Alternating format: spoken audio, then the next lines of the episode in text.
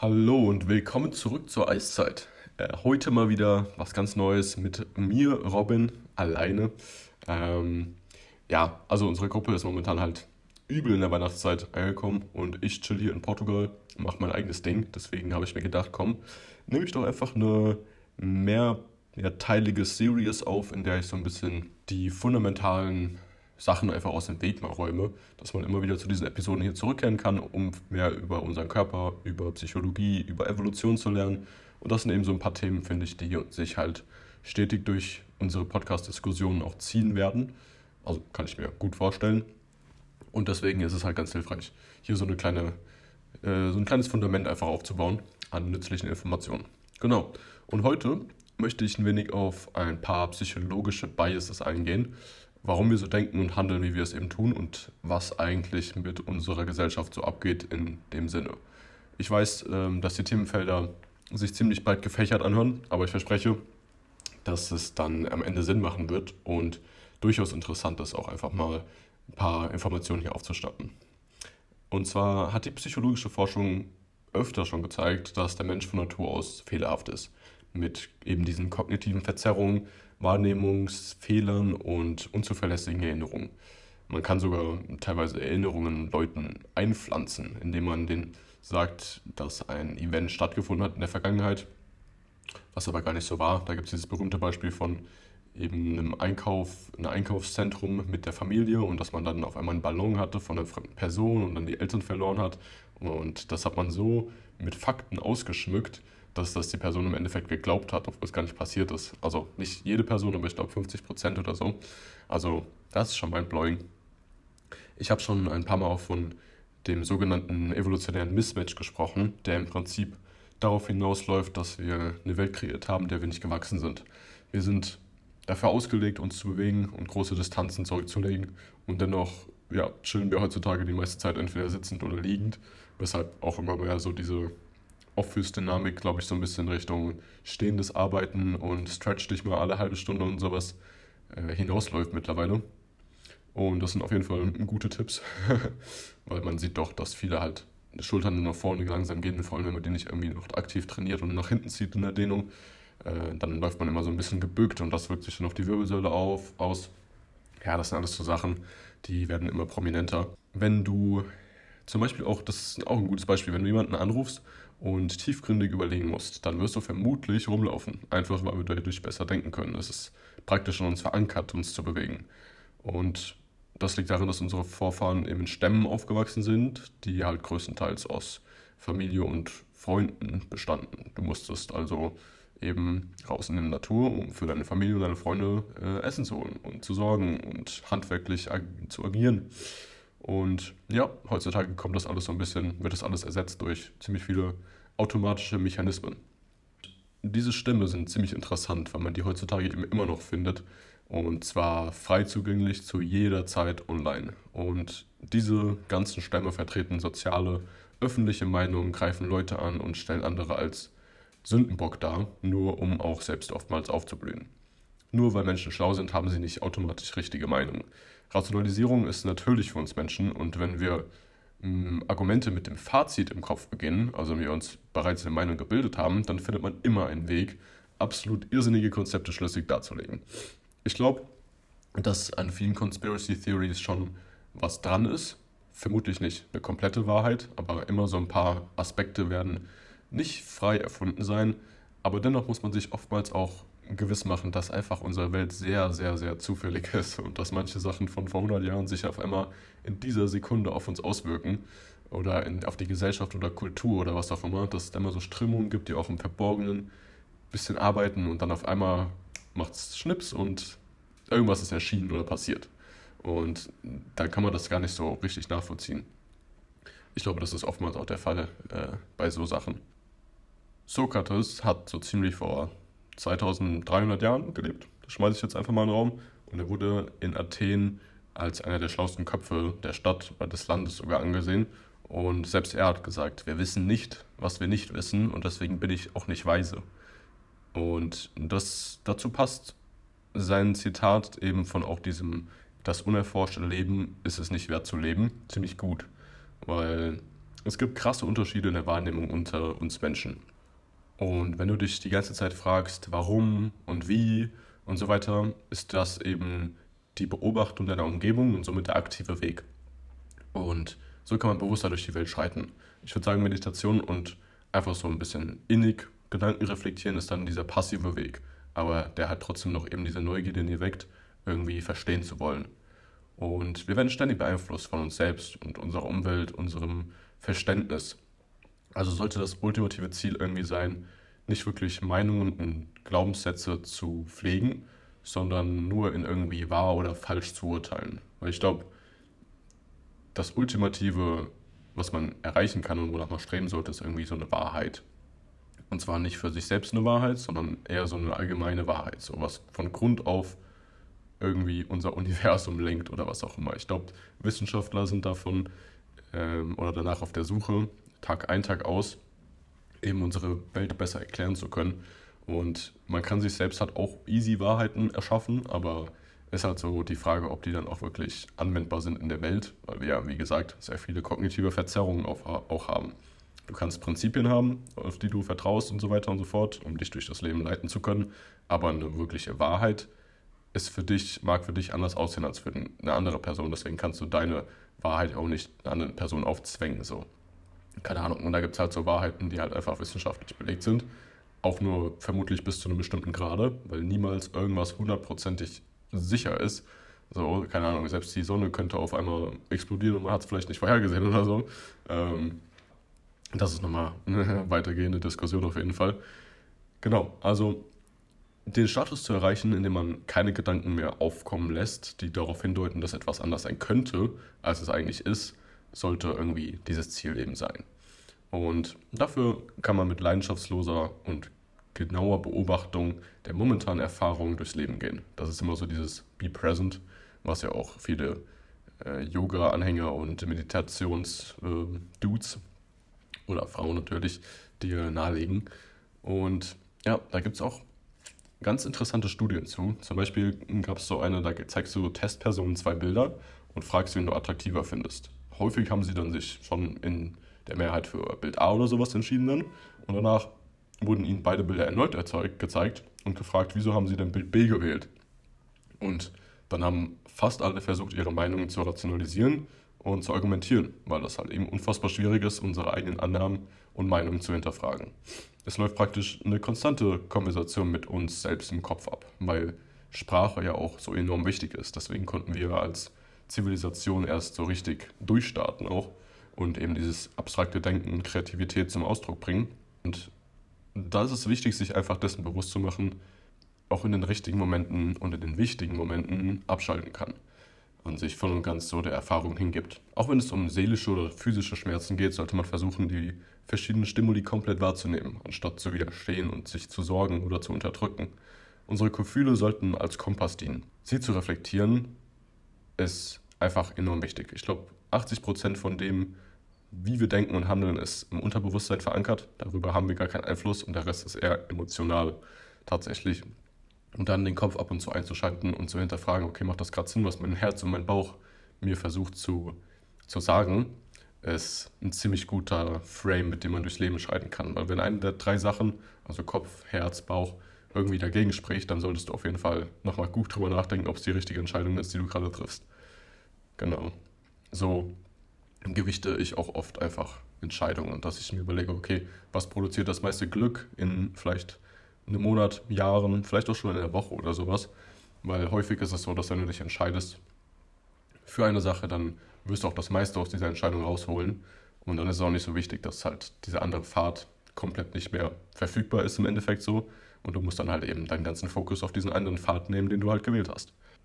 Wenn man niemals so die Emotionen irgendwie hinterfragt, dann, keine Ahnung, dann kommt man zum Beispiel nicht auf so Sachen wie, dass man Hoffnung ziemlich beidseitig betrachten kann, als was Gutes und was Schlechtes.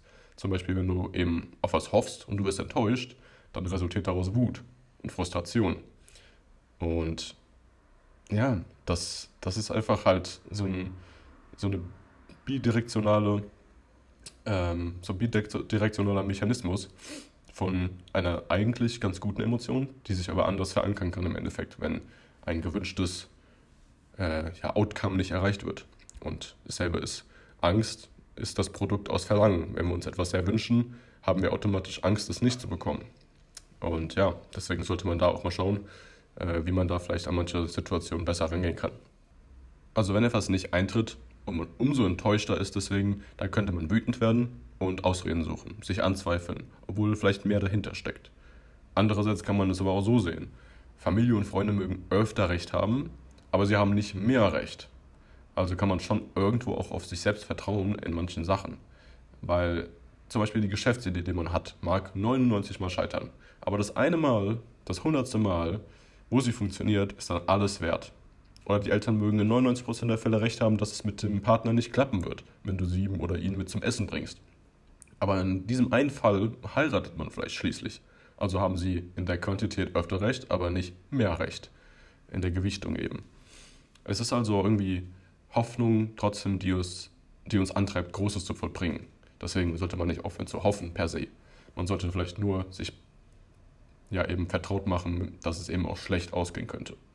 Ich denke, es spielt auch eine Rolle, eben Motivation zu haben, Angst vorm Scheitern zu haben oder nicht genug zu sein.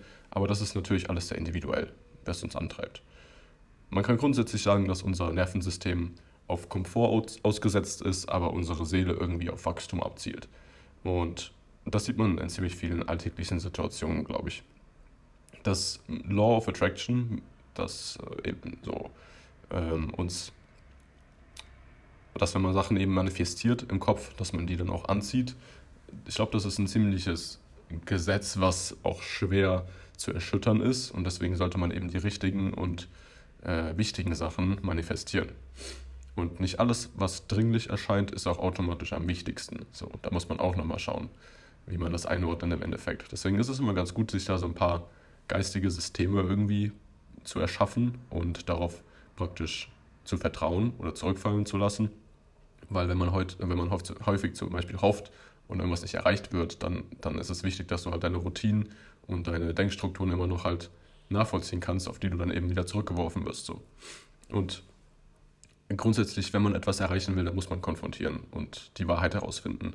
Ich glaube, es erfordert am meisten Courage, eben sich den essentiellen Fragen zu stellen und der Wahrheit näher zu kommen und auch diese Fragen ehrlich zu beantworten. So. Dabei ja, attackiert man sozusagen dann eben Gedanken, Personen, vielleicht Ängste, Wahrscheinlichkeiten oder auch Normen der Gesellschaft oder was deine Eltern dir beigebracht haben. Das heißt aber dann nicht, dass man immer etwas opfern muss, um Erfolg zu sehen häufig ist das so hochgepriesene Work Hard oder äh, Give Up so toxisch für Geist und Körper. Manchmal reicht es halt einfach tiefgreifender zu verstehen, anstatt die ganze Zeit mehr, mehr, mehr zu arbeiten oder härter zu arbeiten. Das ist so dieses Pareto-Principle von den 80-20 Prozent, dass eben 80 Prozent der Resultate von 20 Prozent deiner Arbeit kommen. Und das kannst du auch in vielen Bereichen ähm, sehen. Zum Beispiel machen wahrscheinlich 80 Prozent äh, ja, der Anteilnahme im Klassenunterricht 20% der Schüler aus, so zum Beispiel. Oder die erfolgreichsten Unternehmen machen, die 20 erfolgreichsten machen 80% des Umsatzes aus. So Zeug halt. Das Ding ist, dass wir häufig so Influencer sehen, die gerade so sich hochpreisen und sagen, hier, Leute, äh, ihr müsst genauso strugglen wie ich. Für die Leute, die es einfach war, das zu schaffen, was diese Influencer geschafft haben, die schweigen halt einfach meistens darüber, weil es eben keine große Sache für sie war. Erst die Leute, die eben Burnouts hatten, alles andere im Leben vernachlässigten, die sprechen sich offen darüber aus. Weshalb man eben auch das Bild bekommt, dass es immer so schwer laufen muss. Aber für diese Menschen ist es unfassbar schwierig, sich dann einzugestehen, dass man auch diese ganze Aufopferung, die sie vollzogen haben, dass man darauf hätte verzichten können vielleicht. Und das gleiche gilt für Online-Gurus. Wenn diese behaupten würden, ey, mein Erfolg war easy zu bekommen, dann würde keiner mehr zuhören weil es sich eben nicht deckt mit den Meinungen und der Erfahrung ähm, von den Zuschauern. Deswegen werden Sachen eventuell auch unnötig verkompliziert. Es gibt auf manchen amerikanischen Colleges Gruppierungen und Häuser, die dich extra leiden lassen, um dann aufgenommen zu werden. Und das geht so weit, dass sie dich nackt einen Baum binden und dann anpinkeln. Und danach rechtfertigt man das Ganze damit, dass es sich gelohnt hatte und man jetzt einen Wert hat. Und der Wert, den man bekommt, korreliert mit dem Preis, den man zahlt in den meisten Fällen. Also ja, ich glaube, sich anpinkeln zu lassen, um einer Gruppe von Frat Boys anzugehören, ist jetzt nicht unbedingt erstrebenswert. Aber ey, ich weiß auch nicht, äh, wie das in amerikanischen Colleges äh, abläuft. Vielleicht wirst du ja auch ausgestoßen und was weiß ich. Ähm, da muss man da wieder abwägen. Wenn etwas schwierig zu bekommen ist, dann muss es eben lohnenswert sein, ist hier der Ansatz und einen entsprechenden Wert haben. Aber das ist nicht immer der Fall. Ich glaube, unsere ganze menschliche Natur ist irgendwie auf Wettbewerb und Überleben ausgesetzt und eben nicht auf Freude und Selbstreflexion. Und gerade Kapitalismus lässt uns halt rivalisieren. Und ich glaube, deswegen ist das auch das in Anführungszeichen best funktionierende System, was wir jemals erschaffen hatten. So. Der Rest ist gefailt. Jetzt kann man auch wieder sagen, okay, wie gut wurde das im Endeffekt implementiert. So. Äh, Sozialismus, Kommunismus und sowas. Ähm, weil da waren halt auch immer sehr machtgierige Leute an der Spitze. Die haben wir jetzt auch an der Spitze, aber das ähm, ja, macht sich eben anders bemerkbar, nicht als Versklavung und Tötung. Ähm, gut, kann man jetzt auch wieder anders sehen, aber ja, das ist auch nochmal ein sehr kompliziertes Thema, das jetzt hier keinen Platz findet. Genau, aber grundsätzlich können wir festhalten, der Mensch ist rivalisierender, als wir glauben wollen, und es liegt in der menschlichen Natur, eben zu Wettbewerb zu neigen. Und das liegt einfach daran, dass wir Menschen Freude daran haben, auch uns vor andere Menschen zu stellen, besser dazustehen und andere scheitern zu sehen. Deine Fans wollen, dass du Herausforderungen meisterst und gut im Leben abschneidest, aber nur so lange, bis du an der Spitze bist. Und dann werden sie erinnert, dass sie es selbst nicht schaffen und werden missgünstig. Das bedeutet, dass wir in allem automatisch einen gewissen Konkurrenzkampf sehen. Und bis wir uns bewusst klar machen, dass es vielleicht gar nicht lohnenswert ist, Erster zu werden. Und in dem Sinne muss man öfter nachdenken, was man wollen sollte. Das ist ein wichtiger Satz. Öfter nachdenken, was man wollen sollte. Wir sind zu gewillt, einfach schwierige Sachen aus dem Leben zu entfernen, anstatt sie zu bewältigen. Und wenn man das vermehrt macht, dann wird man irgendwann von den kleinsten Problemen getriggert.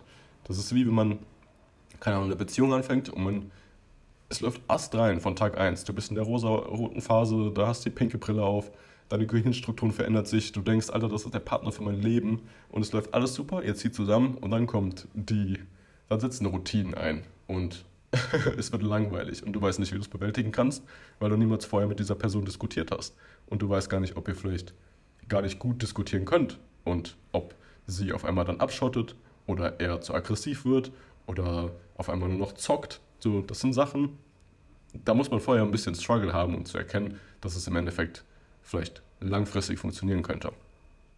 Und ähm, genau, ich glaube, das sieht man auch in sehr vielen Lebensbereichen einfach. Man sollte öfter versuchen, langfristig zu denken, weil wir aufgrund eben unserer Emotionen und dem ganzen Verborgenen in unserem Unterbewusstsein schlechte Entscheidungstreffer sind. Man sollte Entscheidungen danach abwägen, was später das meiste Glück produzieren könnte und Erinnerung schafft, uns ein bisschen nostalgisch werden lässt, wenn man drüber nachdenkt, finde ich. Und ich habe bereits in einem anderen Podcast, in der anderen Podcast-Episode über unsere verschiedenen Hirnregionen ein bisschen geredet. Auch wirklich nur angeschnitten, das waren vielleicht ein Prozent oder sowas. Und auch den Neokortex eben erwähnt, das ist die Vorderseite des Gehirns. Der ist voll entwickelt ab sieben Jahren und davor ist kritisches Denken und Entscheidungen treffen echt schwierig. Also nicht, dass es danach einfacher wird. In der Theorie sollte es das aber eigentlich sein. Aber unser Leben wird halt auch nochmal ein bisschen komplexer. Ja, deswegen nimmt sich das auch nicht mehr so viel. Und wird dieser Teil beschädigt, dann hat man die größten Einschränkungen, vor allem im sozialen Bereich. Unser Gehirn ist unfassbar komplex und versucht uns sehr oft zu täuschen, mit eben auch den ganzen Hormonen und Neurotransmittern, die ich erwähnt hatte schon mal. Und es werden Trillionen von Signalen in der Sekunde und Millionen von Kilometern von Nervenbahnen äh, gesendet. Und äh, das ist unvorstellbar. Das ist das komplexeste biologische Ding, was wir kennen. Und da kann Entscheidungen treffen halt eben manchmal sehr, sehr schwierig sein. Wobei es halt, wie gesagt, auch eher darauf ankommt, das meiste dann rauszuholen, wenn man diese eine Entscheidung getroffen hat, anstatt dann zu sagen, oh, was wäre wenn und oh mein Gott. Weil das ist immer so. Du wirst immer einen Weg einschlagen, du wirst so viele Zweige, Abzweigungen nehmen, so. Die anderen Wege sind einfach völlig schwarz. Du hast keine Ahnung, was passieren könnte und hätte, aber du musst dich auf deinen Weg halt konzentrieren. Ich glaube, dass eben dieses logische Denken anzuwenden ziemlich wichtig ist teilweise, weil wir nicht nur auf unseren Bauch oder nur auf unser Herz hören können, sondern manchmal ist es eben tricky, auch der Intuition zu folgen so. Deine Intuition sagt dir, Alter, ich habe jetzt, ich crave jetzt übertrieben Kekse, aber dir jeden Tag Kekse reinzufahren, wird halt in 30 Jahren vielleicht dann zu Diabetes führen oder sowas. Das ist halt so das Ding. Und dasselbe kann man auch wieder auf, auf Beziehungen ähm, lenken oder äh, anwenden, weil wir häufig uns halt auch Partner aussuchen, die sich irgendwie vertraut anfühlen, dasselbe vielleicht durchgemacht haben, wie wir auch von dem Vater verlassen wurden oder was auch immer. Und dann sucht man sich auch so eine gebrochene Person aus, denkt nicht wirklich logisch drüber nach, ist wieder in dieser äh, rosa-roten Phase.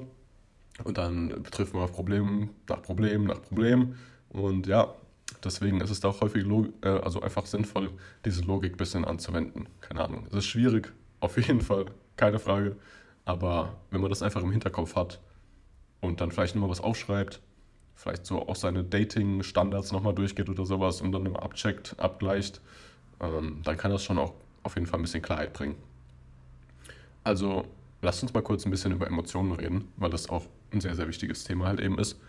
Und grundsätzlich kann man so ein bisschen sagen, dass Emotionen nur im limbischen System unseres Gehirns vorhanden sind, um uns beim Überleben zu helfen. Sie kommen auf, wenn Bedürfnisse nicht erfüllt werden. Und der sensorische Input, den wir wahrnehmen, wird auf das Kleinste im Prinzip runtergebrochen. Das sind dann Linien, Kreise und Farben, vielleicht Gerüche und sowas halt. Und die Neuronen in diesem Bereich liefern uns oder liefern diese Infos in Zusammenfassung an immer größer werdende Neuronen. Dann wird eine Kategorie gebildet von möglichen zukünftigen Handlungen und dafür wird aus einer riesigen Bibliothek an Erinnerungen gewählt. Und diese sind natürlich von zahlreichen unterbewussten Faktoren wieder geformt worden, aber jetzt einfach, um, um das ein bisschen zu versimpeln, äh, einfacher darzustellen, können wir ja mal diese Analogie hier verwenden. Und das Krasse ist, man kann eine Person niemals komplett lesen. Nicht mal Gesichtszüge kann man Emotionen wirklich zuordnen, weil jeder anders reagiert. Und deswegen sollte man eher in angenehm und unangenehm einordnen und von da aus ein bisschen urteilen über das weitere Vorgehen.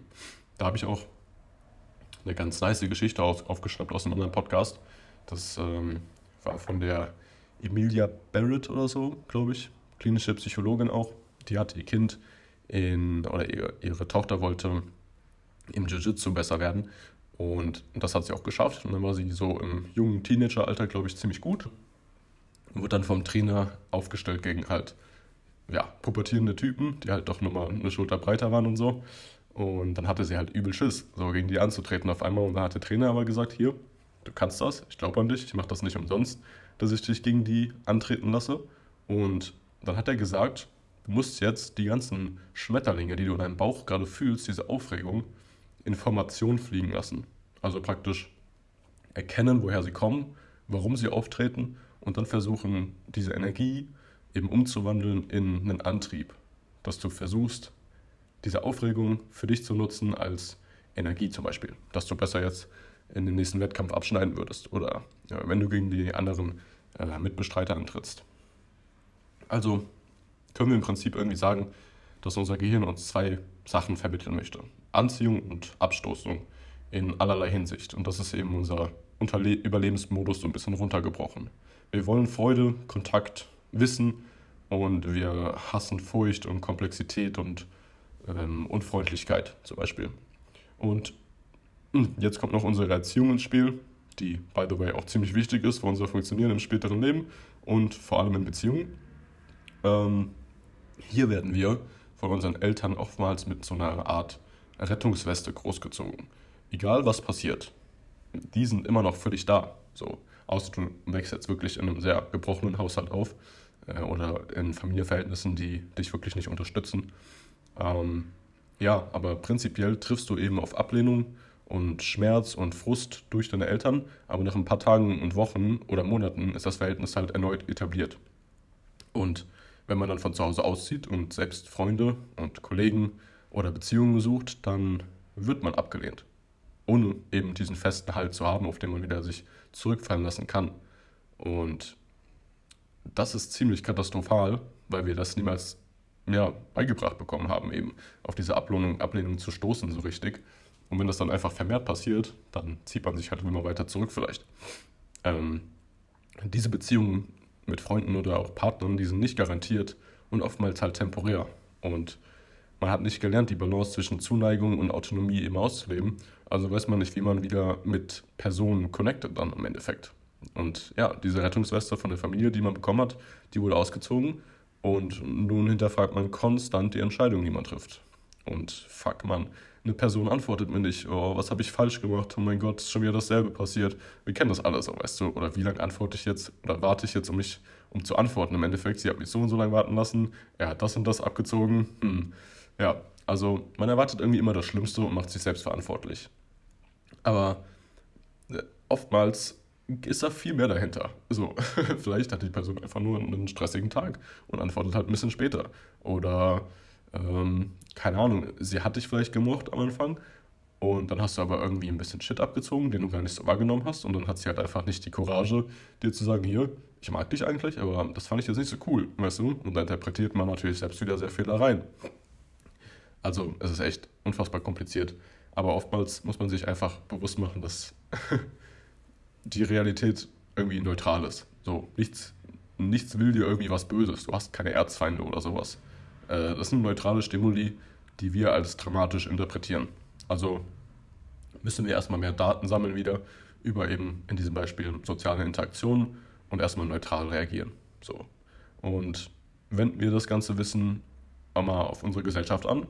Wir Menschen sind eben programmierbar. So, unsere Umgebung macht sehr viel aus im Leben. Und so auch wieder halt Nachrichten zum Beispiel oder Gruppierungen oder Politik oder sogar ähm, die Leute, mit denen du in der Bar redest und du unter Alkoholeinfluss stehst und dann auf einmal alles viel mehr Sinn macht. ähm, genau, also hier muss man einfach öfter mal, bevor man direkt reagiert, alles auf sich einwirken lassen, vielleicht erstmal die Klappe halten und dann sich eine Meinung formen und dann anfangen zu sprechen. Und wenn du nicht mal eine, eine fundierte Meinung bilden kannst über etwas, dann ist es auch okay, einfach ruhig zu sein und zu sagen, hier, ich habe nicht genug Infos, ich kann, ich kann nicht helfen, ich kann nicht positiv zu der Konversation beitragen. Und auf Twitter sieht man einfach nur Leute, die einfach wutentblößt auf das fucking Tastenpad tippen und ihre Meinung kundtun, die auf wenig basiert ist. Ähm, und dann gibt es einfach nur Hass und Beleidigung und ja, wer braucht das? So, keine Ahnung.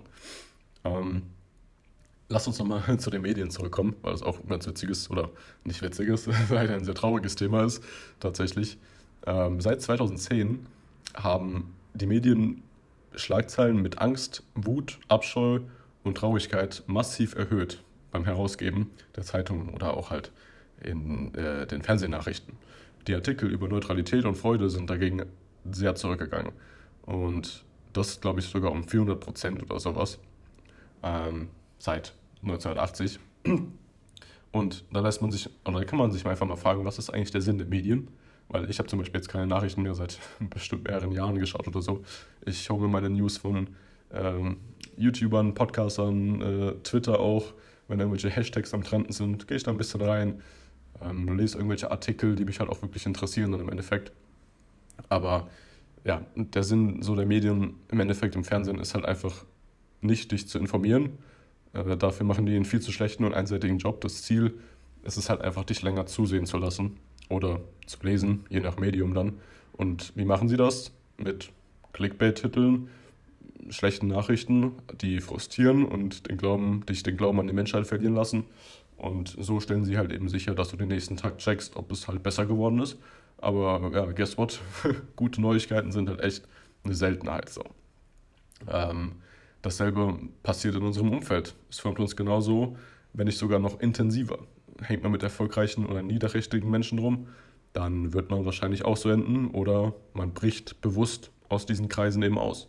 Man darf sich nicht davon definieren lassen, sondern es irgendwie als Möglichkeit sehen, sich selbst zu finden und zu checken, okay, will ich das? Will ich mein Leben so führen in den Bahnen, die gerade eingeworfen werden, so durch eben den Konsum von Social Media, den ich habe, durch meine Freunde, durch meine Familie das sind so Sachen, da sollte man irgendwie so ein bisschen so einen kleinen Plan haben, auch wenn Pläne oftmals dazu tendieren, halt nicht aufzugehen.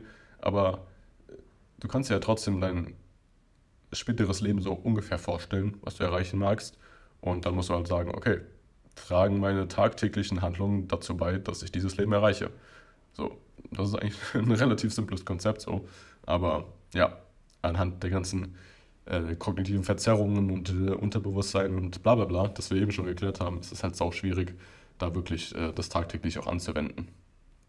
Man darf sich nicht davon definieren lassen, eben äh, wie die Freunde sich zum Beispiel auf dich auswirken oder ähm, in was für alltäglichen Situationen du vor Herausforderungen gestellt wirst, so, da kommt es halt drauf an, dann im Endeffekt zu checken, okay, so würden die reagieren, hm, ist das sinnvoll?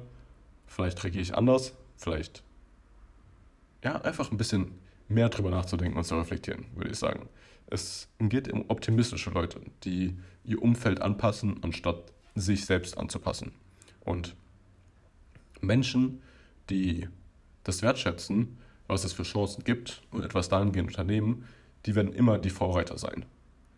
Und hier gibt es auch einen niceen Test, den du mal anwenden kannst, um herauszufinden, ob du so Freunde hast in deinem Leben. Und zwar kannst du dir einfach mal die Frage stellen, wen würdest du als erstes anrufen, wenn du in einem dritte Weltland im Knast sitzt? Sagen wir mal, äh, du bist am Traveln in Honduras und wirst eingebuchtet für irgendwas, dir wird irgendwas vorgeworfen. Und jetzt bist du in einer Zelle mit Zellengenossen, die vielleicht nicht die sympathischsten sind.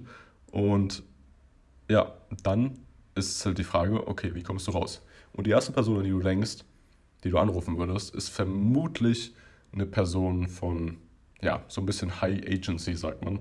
Also die eben Durchsetzungsvermögen haben oder einfach halt durchs Leben schreiten mit dem Lokus der Kontrolle bei sich selbst. Dass sie wissen, ich kann Sachen schaffen und machen und wozu oder so Law of Attraction wieder mäßig, wonach ich mich richte mit meinem Kopf, das, das tritt, das tritt auch ein. Es sind eigentlich einfach Macher oder Macherinnen. So. Und genau, das ist eigentlich ein ganz guter Test, den man mal anwenden kann und auch, ob man sich selbst vertrauen würde, daraus zu kommen. So. Ähm, genau, weil das sind halt brenzliche Situationen, die wir oftmals erfahren. Oder auch mal, wenn wir krank werden oder sowas, dann hört sich das immer so an, ach, Krebs bekommt man mit 50 erst oder 60, da erhöht sich die Wahrscheinlichkeit, das ist noch weit entfernt. Aber keine Ahnung, es kann auch jetzt schon passieren. Oder ein Familienmitglied bekommt es und stirbt dann oder sowas. Gott bewahre, natürlich. Aber man ist oftmals, man pusht so Situationen oftmals so weg, weil die so weit entfernt scheinen. Aber wenn sie dann eintreten, bist du vermutlich komplett aufgeschmissen. So, weil du auch gar nicht so diese Kenntnis von dir selbst hast und wie du damit umgehen würdest. Ähm, genau. Also, wir können einfach festhalten, Menschen müssen häufig selbst ihre Gedanken und Einstellungen ändern. Es bringt selten etwas, jemand dahingehend zu pushen. Und genauso wenig bringt es jemandem zu empfehlen, im Moment zu leben. Diese Erkenntnis muss aus intrinsischem Antrieb kommen. So, du musst selber diesen, diesen Klick im Kopf haben, dass du halt jetzt anfängst, irgendwie bestimmterweise zu denken. Und hier ist es wichtig zu erkennen, dass jeder Ideale hat, von denen äh, man überzeugt ist. Und man versucht eben automatisch alles diese Meinungen auch zu untermauern, anstatt sie mal in Perspektive zu setzen. So finde ich, sollte man vermeiden, sich schnell Labels zuzuordnen. Also sich irgendwie als Anwalt zu betiteln oder als Fitnessguru. Das habe ich, glaube ich, in der allerersten Episode auch schon mal angesprochen mit den Identitäten. Weil wir sind einfach viel zu vielseitig als Mensch. Und wir gehen mit so neugierig prinzipiell durch die Welt, oder sollte man auch, und deswegen auch viel ausprobieren, vor allem in den 20ern. Ich bin so ein Verfechter davon, dass du in den 20ern nicht direkt nach der Schule eine Ausbildung machst und ein Studium und anfängst zu arbeiten. Ey, das kannst du immer noch machen.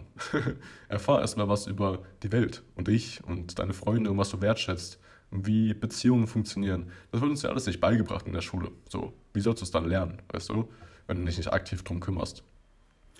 Genau. Also, wie gesagt, hast du dich erstmal als Surfer oder Anwalt Liberale abgestempelt, gehst du eben mit diesen kognitiven Verzerrungen durch die Welt. So, sie machen diese Überzeugungen, die sie haben, zu ihrer Identität. Und wenn deine Überzeugungen Früchte tragen und du zum Beispiel dein ganzes Leben nach dem einen Ziel richtest, das Ziel dann erreichst, was ist dann deine Identität von da an?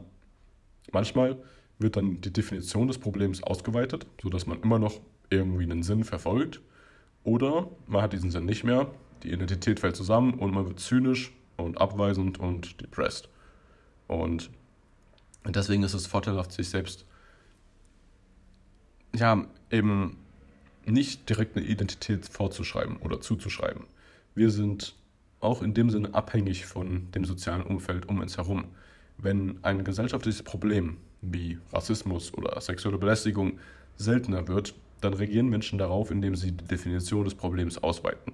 und so die Illusion erwecken, dass es tatsächlich schlimmer wird. Das Problem ist, dass die Menge der potenziell beleidigenden Nachrichten, denen man ausgesetzt ist, und die Menge der Menschen, die sich an dem, was man sagt, stören könnten, rapide zugenommen haben. Und dazu habe ich eine krasse Quote von Blogger und Kommentator Govinda Bogal, der veröffentlicht, veröffentlicht auf Substack viele Artikel, die ganz interessant sind.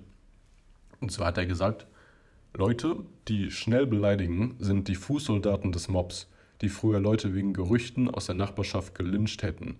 Diejenigen, die sich nicht selbst kontrollieren können, werden bald von anderen kontrolliert. Sie sind die nützlichen Idioten der Ideologen, die Werkzeuge der Tyrannei.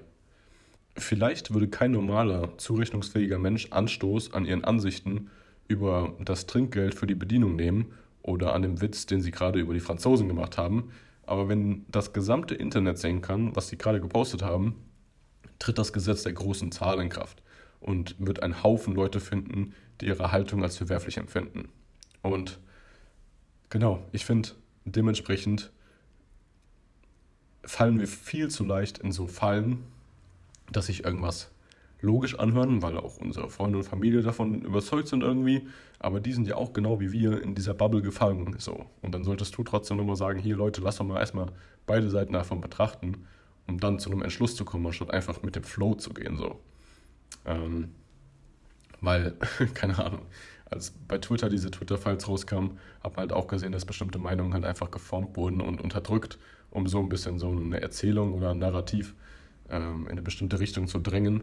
Und ja, deswegen äh, nicht in diese Falle zu tippen, ist halt dann in so Situationen schon irgendwie ziemlich vorteilhaft und nützlich so, würde ich sagen. Wenn wir das nochmal zurück auf die Identitäten beziehen. Wenn man also in der Gesellschaft unsere selbstgeformte Identität nicht anerkennt, dann gibt es Probleme. Äh, du kannst sie nicht wirklich aufzwingen, Leuten, und andere werden nicht das Opfer bringen, es für dich zu tun. Denn dann geht es nicht mehr um dich, sondern es betrifft sie. Und wenn sie deine Identität ablehnen, dann bringt es gar nichts. Und das ist ein ganz gutes Beispiel auch, wenn du, keine Ahnung, wenn du in einem Fußballspiel, ne, sagen wir dein Sohn, dein Sohn rasiert absolut in einem Fußballspiel und fordert immer den Ball und wird wütend, wenn er nicht bekommt. Zu Recht, vermutlich, weil er die ganzen Tore erzielt, aber dann solltest du ihm trotzdem klar machen, dass es ein Teamsport ist und dass es nur im Endeffekt darauf ankommt, dass überhaupt jemand mit dir spielt. Und selbst mit einer Vierjährigen wird halt niemand mehr spielen, wenn sie die ganze Zeit über die Spiele entscheidet. So, das kann man sich grundsätzlich mal merken. Deswegen äh, gibt es auch hier so ein paar Kompromisse, über die du vielleicht nachdenken solltest, um das ganze Wohl der Gemeinschaft zu fördern. So. Es ist eben ein Miteinander, das den Sport zu dem Schönen macht, was es ist. Und das kann man auf jede jegliche Situation im Alltag auch übertragen. So gesehen ist deine Mental Health also nicht nur von dir abhängig. Es ist nichts, was du ständig in deinem Kopf irgendwie rumträgst und hoffst, wenn alles nach deinen momentanen Wünschen läuft, geht es dir gut. Man muss für Prinzipien eingestehen und langfristig denken und Ziele zu haben, die deine Identität dann formen und dich resistenter machen. Je mehr Gutes du im großen Einfluss machen kannst, desto besser. Und wenn du anfängst, reduktionistisch zu denken, zum Beispiel deine Sexualität als Identität annimmst, dann brichst du es runter auf die kleinstmögliche Ebene. Okay, wenn ich begehrt werde oder ich begehre, dann bin ich voll und ganz ich selbst. Und zudem suchst du Bestätigung der Identität dann und handelst impulsiv oftmals. Okay, warum fangen wir da nicht bei Pornos an? Wie es auch getan wird, um dies selbst zu besänftigen. Es ist einfach und wirksam. Und dann sollte man überlegen, wohin das Ganze führt, wenn es sich auf Beziehungen und Partner auswirkt. Hast du einen One-Night-Stand nach dem anderen, nutzt du Menschen statt Pornos für deine kurzfristige Lustbetäubung. Und da ist es bewiesen, dass Leute, die viele One-Night-Stands haben, auch eher Psychopathen, Narzissten, Machiavellisten und Sadisten sind. Das korreliert damit. Und wenn du nicht schon so jemand bist, dann wirst du es ziemlich sicher mit der Zeit irgendwann werden. Außer du brichst wieder aus und lässt dich nicht davon definieren. Das ist auch wieder so diese Kopfsache. Aber ja, da kommen wir auch schon wieder in ein ganz anderes Territorium. So grundsätzlich lässt sich sagen, wir sind nicht auf Monogamie ausgerichtet, so unsere Spezies so richtig. Generell Säugetiere auch nicht, findet man sehr selten in der Natur. Aber ähm, es ist auch nicht das Ziel oder es ist auch nicht effektiv, wenn alle miteinander schlafen, weil da werden also, keine Ahnung, 30% der Japaner unter 30 sind halt Jungfrauen, weil halt die Top, Top, Top 1% der Männer die Frauen abbekommen. Und äh, ja, dann suchen die, haben halt die freie Auswahl, die Geburtenrate sinkt die ganze Zeit weiter und das, dann sterben wir halt einfach aus. So. dann hast du, egal was für Überzeugungen du hast, du gibst sie nicht weiter an folgende Generationen, also stirbt dein Glaube sowieso aus. Und die Leute, die Kinder bekommen, immer noch, also vor allem religiöse ähm, Richtungen oder religiöse Gruppierungen, die werden dann einfach in der Zukunft die Welt bevölkern. So. Also, keine Ahnung, so sieht es momentan aus. Südkorea ist auch ganz übel, was das angeht. Ja.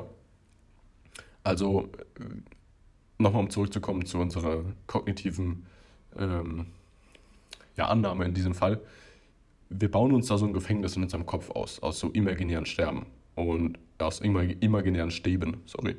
Und wenn du mit einem Stift zum Beispiel, da gibt es ein interessantes Experiment, eine Spinne umkreist, die auf so einem Blatt Papier halt einfach ist, dann, dann tritt die nicht aus diesem Kreis heraus. So, die fühlt, dass da etwas um sie rum ist, was sie einschränkt. Aber wenn du diesen Kreis immer, immer, immer kleiner malst, dass ihre Beine irgendwann einfach über diesem Strich schon sind, dann wird es nie wieder klappen, sie mit demselben Kreis einzufangen, weil sie es von dahin gecheckt hat. Also dürfen wir uns nicht mit eingeschränktem Horizont irgendwie durchs Leben bewegen, sondern verpassen dann eben dadurch tolle Möglichkeiten. Und man muss sich oftmals bewusst machen, dass die persönlichen Erfahrungen, die man hat, vielleicht 0,0000000 und dann noch, was weiß ich, wie viele Nullen, 1% dessen ausmachen, was in der Welt passiert. Aber äh, sie machen 80% aus von dem, wie du denkst, dass die Welt funktioniert und was da passiert. So, also da ist einfach eine so riesige Distanz, weil so viele Nuancen hier ständig mit einspielen, dass du halt gar keinen Plan hast, was eigentlich abgeht. So kein Mensch hat eine Ahnung. Jeder handelt nach den besten Annahmen, die logisch erscheinen für ihn oder sie selbst. Aber wie gesagt, sind die ja geformt durch sehr, sehr viele falsche, falsche kognitiven hm, Verzerrungen einfach. Selbst wenn du ein sogenannter Experte bist in einem bestimmten Feld, dann verschließt du dich gegenüber neuen, innovativen Ansätzen, die vielleicht irgendwelche Highschooler in ihrer Garage gerade umsetzen, weißt du? Nur weil du mit altbewährten oder eingeschränkten Blick auf die Materie blickst. Ich hatte vorhin schon mal das mit der Intuition angesprochen und gesagt, dass es nicht so hilfreich ist, der oftmals zu folgen. Aber ich möchte das so ein bisschen zurücknehmen, weil es trotzdem ein guter Indikator ist für das, was für dich richtig erscheint und ähm, worauf wir unseren Fokus vielleicht legen sollten. Aber wenn du diese logische Komponente noch mit einbaust, dass du es hinterfragst, dann glaube ich, ist es noch besser halt. Also man sollte dem manchmal schon Folge leisten, weil wenn es dann nicht funktioniert, dann hast du daraus gelernt. Und dann mach lieber Fehler in etwas, an das du glaubst, statt eben gegen deinen Instinkt irgendwie zu handeln und dann zu, zu failen danach. Gleichzeitig muss man sich aber auch bewusst sein, dass eben dieses instinktive Handeln unserer individuellen Natur entspricht. Da hatte ich das Beispiel mit eben der Beziehung, dass man äh, vertraute Partner auswählt oder halt auch mal die Kekse sich reinballert, wenn man Bock hat. Oder wenn du halt äh, zum Alkohol äh, tendierst, dann sagt dir dein Instinkt, Alter, greif jetzt zur Flasche. So, wir brauchen das. Ähm, ja, genau, da wieder das Logische einfach mit reinbringen. Und dann passt das eigentlich im größten Teil. Nochmal, um die Beziehung und die Liebe aufzugreifen, in dem Sinne auch, die Psychotherapie hat die Ansicht angefochten, dass Vertrauen dass das Vertrauen in diese Instinkte unweigerlich zu den Menschen führt, die uns glücklich machen. Die Theorie weist darauf hin, dass wir zunächst nicht an der Liebe scheitern mit jenen, die in idealer Weise für uns sorgen. Wir verlieben uns in die, die sich um uns in gewohnter Weise sorgen oder kümmern. Und das könnte einen riesigen Unterschied machen. Die Liebe der Erwachsenen ist auf einer Vorlage der Liebe modelliert, die in der Kindheit erschaffen wurde. Und wir können daran glauben, Zufriedenheit in der Liebe zu finden. Aber wonach wir wirklich streben, ist meistens Vertrautheit. Und wir versuchen innerhalb unserer Beziehung diese bestimmten Gefühle, die wir in unserer Kindheit erfuhren, irgendwie wiederzufinden. Es ist also ziemlich logisch, dass wir Erwachsene bestimmte Kandidaten ablehnen und nicht, weil sie schlecht für uns sind, sondern weil sie vielleicht ein bisschen zu gut sind. In einer gewissen ausgeglichenen, reifen, verständnisvollen und zuverlässigen Art und Weise, da sich unsere Herzen eine derartige Person fremd und ja, unverdient anfühlt. Um Partner weise auszuwählen, müssen wir verstehen, wie sich unsere Leidenszwänge auf unsere Anziehungsgefühle auswirken. Nicht durch Instinkt, sondern durch Kopf. Alles, was wir tun, tun wir im Endeffekt, um Unsicherheit zu verringern, und wir tun es, um Gewissheit zu erhöhen. Diese Gewissheit solltest du halt, wie gesagt, wieder mal öfter hinterfragen, auch was Beziehungen angeht. Ich werde nochmal eine andere Episode auch Richtung Partnerschaften und äh, Partnersuche auch rausbringen, die auch so ein bisschen unsere, ja, unsere Annahmen und sowas dahinter ähm, ein bisschen erklärt. Aber das ist nochmal eine andere Episode, die dann auch genauer darauf eingeht. Genau. Also im Endeffekt will man immer irgendwie Gruppierungen angehören, tut alles, um seine persönlichen Ansichten zu untermauern, aber will gar nicht so viel die anderen wieder ins Leben lassen, die dagegen sprechen. Und dann ist es aber auch ganz interessant, trifft man auf andere Meinungen innerhalb der Gruppe, der man angehört. Dann will man lieber Harmonie aufrechterhalten, indem man diese Person herabsetzt und angreift, statt die Meinung, die sie vertritt, irgendwie dann nochmal zu reflektieren und darauf einzugehen oder diese Meinung runterzumachen. Man greift dann immer die Person direkt an. Unser Gehirn hat sich, Gehirn, unser Gehirn hat sich also entwickelt, dass es aus bedeutungslosen Daten einen Sinn macht. Und das ist eben der Prozess der Wahrnehmungsbildung. Dann reimt man sich irgendwas zusammen, da hatten wir schon das Beispiel mit den Conspiracy Theories auch.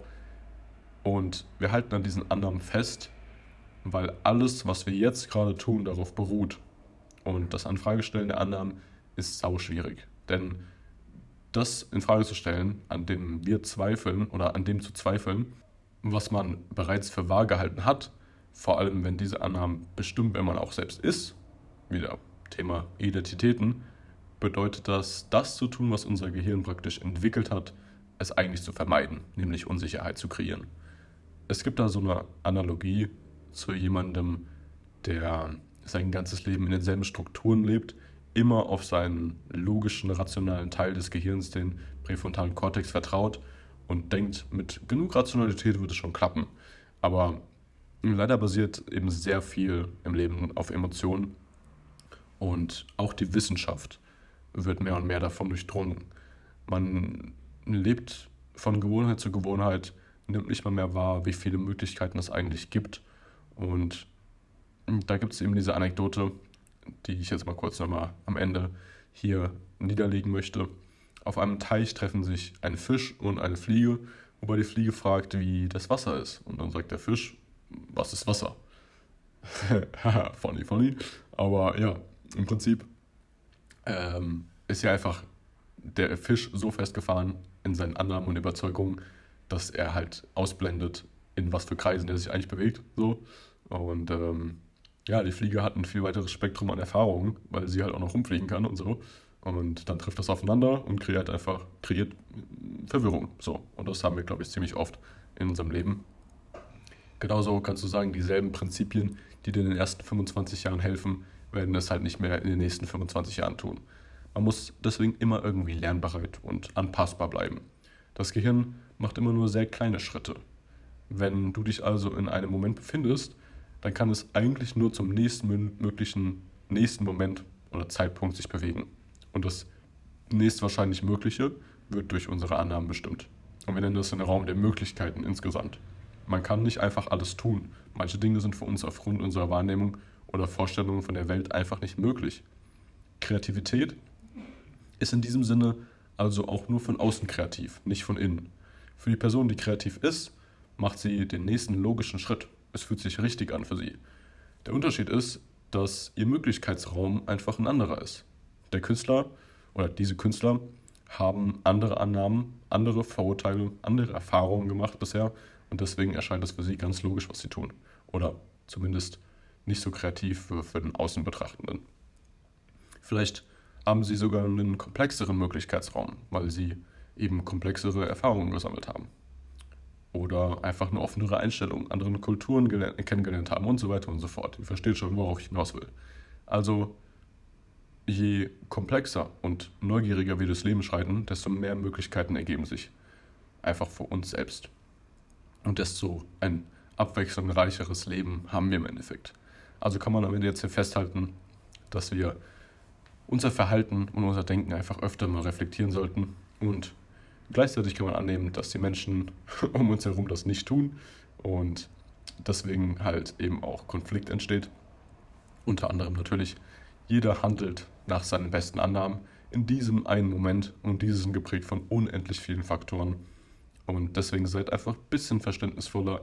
Jeder von uns ist ein unerklärliches Mysterium in dieser Hinsicht und es ist lohnenswert in den meisten Fällen, dieses Mysterium zu erkunden. Das macht das Leben auch spannend. Diese Ungewissheit irgendwo, was unser Gehirn ja eigentlich versucht zu vermeiden. Da hatte ich diese Quote mit, dass unsere Seele auf Wachstum auszielt und Neues und Erfahrungen und unser Gehirn uns eher so ein bisschen Komfort und sowas geben möchte. Also ja, in diesem Sinne, vielen Dank fürs Zuhören. Ich hoffe, ihr konntet das ein oder andere mitnehmen. Vielleicht ein bisschen offener durch diese Welt schreiten, aber nicht so offen dass das Gehirn wieder rausfällt. Ne? Das wollen wir auch nicht. also, ja, ey, vielen, vielen Dank, bedeutet mir sehr viel, dass ihr zuhört. Es werden auf jeden Fall noch andere Episoden kommen mit auch anderen Leuten. Die müssen einfach erstmal ein bisschen in diese Podcast-Welt eintauchen, so wie ich das jetzt auch versuche hier. Und irgendwann wird man ein bisschen, bisschen ja, komfortabler für, mit einem Mikrofon zu sprechen und das auch hochzuladen dann. Äh, ich denke, wenn die Weihnachtszeit sich ein bisschen legt, dann kommt auch mehr Zeit auf und Möglichkeiten, um was aufzunehmen.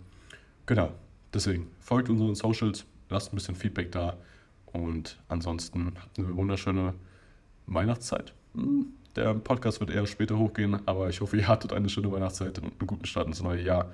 Also, genau. Bis zur nächsten Episode der Eiszeit. Macht's gut.